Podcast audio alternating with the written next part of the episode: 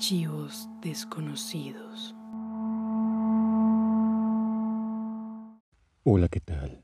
Te damos nuevamente la bienvenida a Archivos desconocidos, el podcast del misterio y el terror, episodio número 23. Hoy nuevamente vamos a hablar de un monstruo que muchos dicen que ha existido desde hace mucho tiempo perteneciente al folclore estadounidense. No se sabe muy bien cuáles son sus intenciones, pero muchos aseguran que existe realmente. Este es el diablo de Jersey.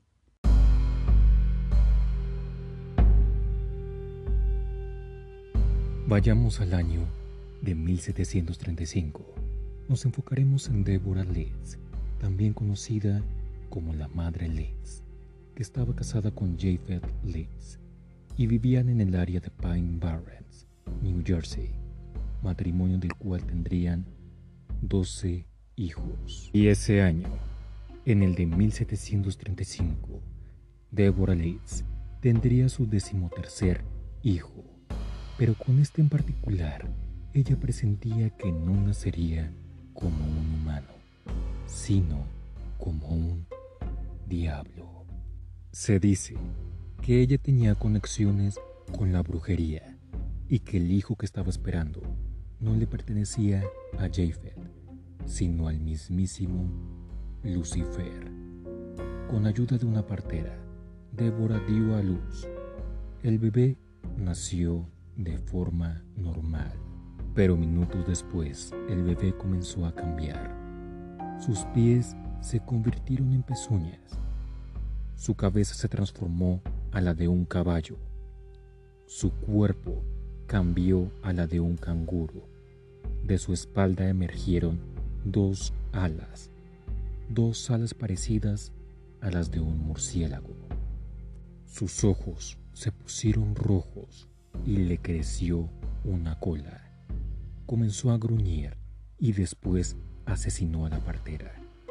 Escapó a través de la chimenea y se fue volando en dirección al bosque. Días después, los habitantes de Pine Barrens le pidieron al sacerdote del lugar que exorcizara a la criatura y se dice que lo hizo y que la criatura no volvería a aparecer por un siglo. Pero dicen que eso no sirvió para nada y siguió merodeando por Pine Barrens, y poco a poco sus avistamientos se hacían más frecuentes. Entre los más conocidos se encuentra uno de 1800, cuando Stephen Decatur, un comodoro que se encontraba en las fábricas de acero Hanover, en Pine Barrens, divisó una extraña criatura volando en los alrededores. Le disparó y le dio a una de sus alas, pero notó que no le hizo ningún tipo de daño, por lo cual muchos intuyen que el diablo de Jersey es inmune a las balas. Otro famoso avistamiento fue el de José Bonaparte, hermano mayor de Napoleón Bonaparte, que dice haber visto al diablo de Jersey mientras cazaba en Bordertown, New Jersey. Su última aparición fue en 1993 donde John Irwin, un guardabosques, iba conduciendo por el río Mojica, en New Jersey, hasta que de pronto notó que el camino por donde tenía que ir estaba bloqueado por el diablo de Jersey. Se quedaron mirando unos instantes. Al final, John dio media vuelta y puso a máxima velocidad el vehículo. Más tarde, describiría a la criatura como te la hemos descrito anteriormente. Cabeza de caballo, alas parecidas a un murciélago, una cola, ojos rojos, cuerpo de canguro y según él medía dos metros. Se dice que el avance en electricidad y tecnología han espantado a la criatura y que por eso ya no se le suele ver a menudo.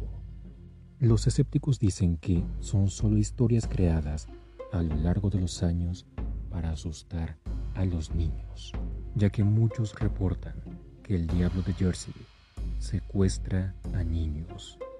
Además dicen que suele asesinar vacas y ovejas. Otra posible teoría sobre el diablo de Jersey es que la leyenda creció a base de un político llamado Daniel Leeds. Otros dicen que se trata de una grulla canadiense y otros aseguran que en esos tiempos que empezó a crecer la leyenda había colonos, paganos y criminales que al ser rechazados por la comunidad de Pine Barrens se escondieron en los alrededores y formaron un grupo conocido como los Pines. Y para evitar que las personas ajenas entraran a su territorio, se dice que usaban pieles y partes de animales para espantar a los curiosos. ¿Qué crees tú? ¿Crees que el diablo de Jersey es solo un personaje inventado para asustar a los niños? ¿O será que en verdad existe y está esperando el momento justo para volver a mostrarse? Tú tienes la última palabra.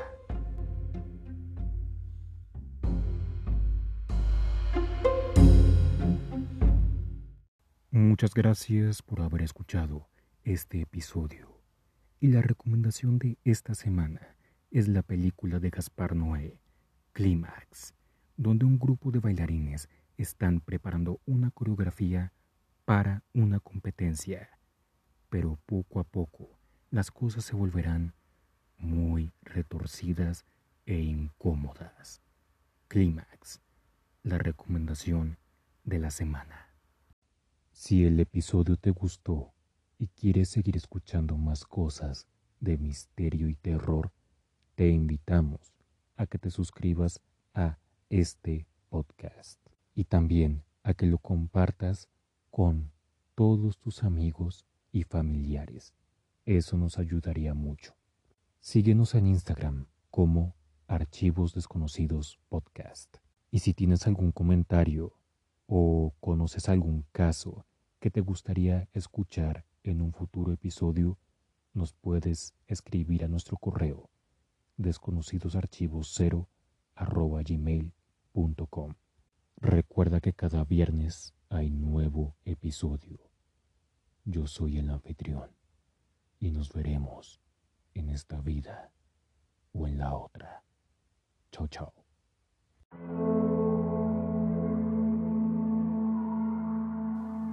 Archivos desconocidos.